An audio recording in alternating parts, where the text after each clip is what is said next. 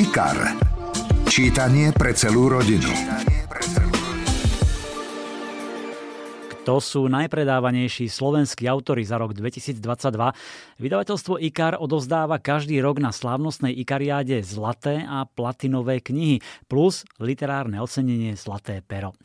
Len pre zaujímavosť, v Lani IKAR predal viac ako 1,6 milióna kníh v šiestich edíciách.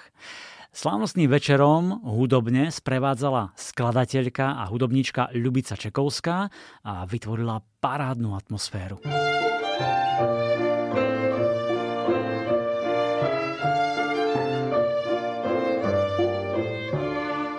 Zlaté knihy sa udelujú za predaj viac ako 15 tisíc výtlačkov a tie získalo 5 autorov. Táňa Kelevá Vasilková za knihu Olivia, tu budeme počuť o chvíľu. Potom Jožo Karika za knihu Hlad, ktorá je zložená z mystery príbehov, čiže nejde o jeden celistvý príbeh. Áno, je to fantastické, že aj takáto iná forma alebo odlišná zaznamenala takýto úspech. Samozrejme ma to teší nesmierne. A je to výsledok samozrejme no tej knihy a možno aj mňa teda trošku, ale, ale aj celého vydavateľstva a práce celého týmu, takže takto aj berem, že to je ocenenie vlastne nás všetkých. Na čom pracuješ teraz trošku prezrať? Teraz e, práve dokončujem e, ďalšiu ďalšiu takú zaujímavú vec, myslím si, že veľmi zaujímavú. Pracovný názov je Hlbina a je to vlastne prekvel k môjmu románu Strach a zároveň je to ale samostatný román, ktorý žánrovo ide trošku iným smerom. E, prekrýva sa čiastočne aj s trhlinou, čiže je to taký veľmi, veľmi zaujímavý súbeh mojich predchádzajúcich románov, ale funguje aj samostatne. E, môžem zatiaľ prezradiť, že sa odohráva v 60. rokoch minulého storočia a vlastne do Ružomberka prichádza Eh, skúsený dôstojník obávanej štátnej bezpečnosti eh, vyšetriť prípad beštiálnej vraždy, ktorý čoskoro presiahne aj jeho predstavivosť a ide to takým tým smerom, akože hodne mysterióznym, ale nie je to tento raz iba mysteriózny, alebo v úvodzovkách iba mysteriózny thriller, je to, aj dá sa to čítať aj ako kriminálka, alebo kriminálny thriller a zároveň je to z tých 60 rokov, čiže to má aj takú historickú, ako keby historický rozmer tej atmosféry dusnej e, československa socialistického na začiatku 60 rokoch, po veľkých procesoch v 50 rokoch a tak ďalej. Kedy sa môžeme na to tešiť? No to, to neviem úplne presne zatiaľ povedať. E, základnú verziu rukopisu mám dopísanú, teraz si k tomu musím sadnúť a vlastne poupravovať to. Verím, že na jeseň tohto roku by to mohlo výjsť, ale či to bude v októbri ako vždy, alebo než, neskôr v novembri, to zatiaľ neviem odhadnúť. Ďalšiu zlatú knihu získal gastroenterológ Ladislav Kužela a Zuzka Čižmáriková. To, aby dostali sme takéto ocenenie, muselo mať odozvu u čitateľov.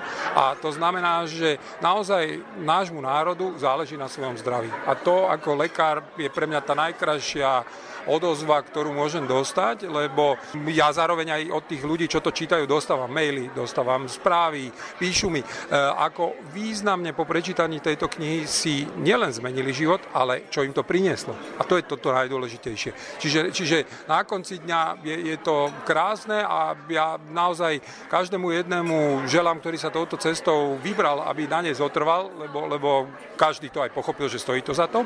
A tí, ktorí sa ešte nevybrali, tak aspoň také malé želanie, že nech skúsia porozmýšľať nad tým, že naozaj nie je to tak zložité zmeniť si svoj vlastný osud z pohľadu zdravia, urobiť najlepšie podmienky na to, aby som nebol chorý. Asi tak. A dá sa to, dá sa to urobiť, čiže je to len na každom z nás. Zlatá kniha potešila aj Ivonu Ďuričovú, ktorá má spolu s ilustrátorom Adrianom Machom obrovský úspech s ich abecednou sériou. E, najskôr tu boli zvieratka z abecedy, potom písmenka z abecedy, v Lani hádanky z abecedy a chystá sa už ďalšia. Štvrtá by mala výjsť v lete, už sa dokončujú aj ilustrácie a budú to básničky z abecedy. Tiež taká všeho chuť.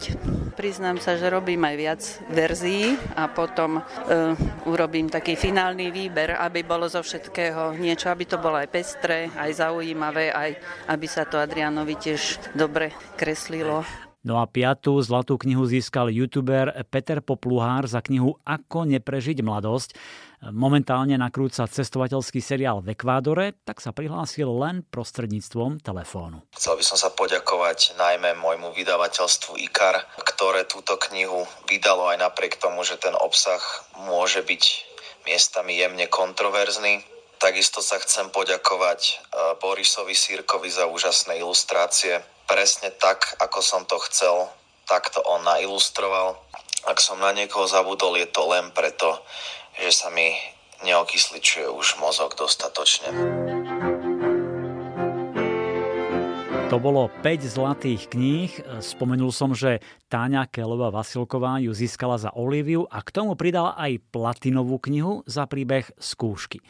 Na slávnostnom večere sa zo zdravotných dôvodov nemohla zúčastniť, no prostredníctvom audia odkázala. Napriek tomu, že som ubolená nie v svojej koži, sa nesmierne teším zo svojich ocenení. Za zlatú knihu za Olíviu a za platinovú knihu za skúšky. Ďakujem a vážim si to. Dve platinové knihy ako jediný autor získal Jozef Banáš a to za kód 7 a Som Baťa, dokážem to. Len pripomeniem, že platinová kniha sa udeluje za 25 tisíc predaných kníh. Milo si ma prekvapil, to som nevedel, som počítal teda toho Baťu. Veľmi som potešený. Ďakujem čitateľkám a čitateľom. Čo mám v tejto chvíli povedať? Vieš, to je to, je to najväčšie ocenenie. To je, úprimne hovorím, to je väčšie ocenenie, to je pre mňa, lebo to je 25 tisíc za viac predaných kusov, čiže to je pre mňa 25 tisícová porota, ktorá ti dala takéto vysvedčenie. Takže pre mňa to je viac ako akákoľvek literárna cena. Musím to úprimne povedať, lebo toto je pre mňa ocenenie, lebo kniha je napísaná vtedy, keď je prečítaná. Tak, presne. A keď čo viac povedať, tak povedz, na čom robíš, v akej si teraz fáze. Robím na ďalšej platinovej knihe. Myslím, že to bude veľmi úspešné. Je to Aurelovi Stodolovi, jeden z najvýznamnejších svetových vedcov prelomu 19. a 20. storočia, človek blízko k Einsteinovi, Albertovi Švajcerovi. A musím povedať, že hrubú stavbu už mám postavenú a teraz začína to, tie ďalšie verzie, už takéto, už také kontúry sa toho budú javiť a pevne verím, že román vyjde pri príležitosti 165.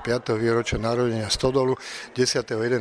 maja budúceho roku. Tak, presne, tento rok sa to už nedočkám, lebo naozaj je na tom strašne veľa roboty. Ja viem, že koľko si získaval dokumentov, archívnych, všetko, čo si prečítal, čiže ešte si musíme počkať necelý rok. Áno, no je to náročné aj o to viac, že prakticky všetky podklady sú v Nemčine, lebo však on prežil 3 čtvrte života v Zürichu a to ti teda poviem, ja mám napríklad vzácnu, mám korešpondenciu kompletnú Einsteina so Stodolom. No, oni tam konzultujú teóriu relativity, ktoré ani po slovensky málo kto rozumie.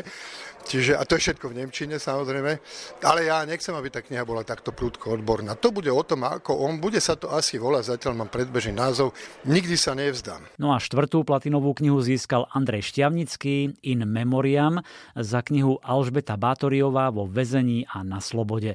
Ocenenie prevzala jeho manželka Alena Šintálová. Ma to veľmi prekvapilo, lebo som už sa na takéto veci nezameriavala. V prvom rade bolo vlastne jeho šťastie alebo jeho spokojnosť v živote.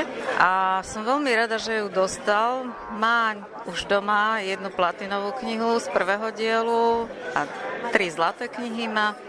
Takže toto pribudne do zbierky a bude to taká veľmi pekná spomienka na neho. Okrem zlatých a platinových kníh sa vždy udeluje aj cena Zlaté pero. Z desiatok kníh vyberá odborná porota. Do prvej peťky sa dostal napríklad Václav Nojer, Anton Hikiš či Martin Kasarda. No a porota ocenenie Zlaté pero napokon udelila spisovateľke a šéf-redaktorke denníka ZME Beate Balogovej za knihu Kornélie. Je to vyváženie medzi novinárskou prácou a medzi tým, ako prežívam napríklad rodinnú spomienky, ako vlastne vnímam svoj vlastný život. A je to aj nesmierny dar, lebo ako odmenu za novinárstvo veľmi často dostávate naozaj vyhrážky, smrťou, alebo nenávisť, alebo vulgarizmy, ale táto kniha priniesla príbehy.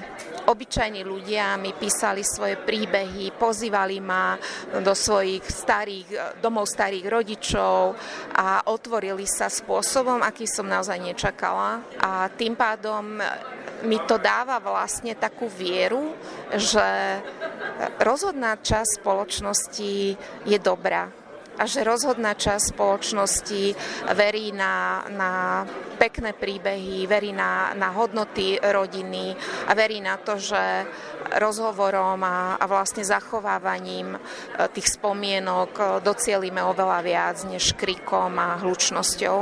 A to je, lebo ten rozdiel je aj v tom, že momentálne robiť novinárstvo alebo hovoriť niečo na politickej scéne je ako keby ste museli hovoriť v hlučnej krčme.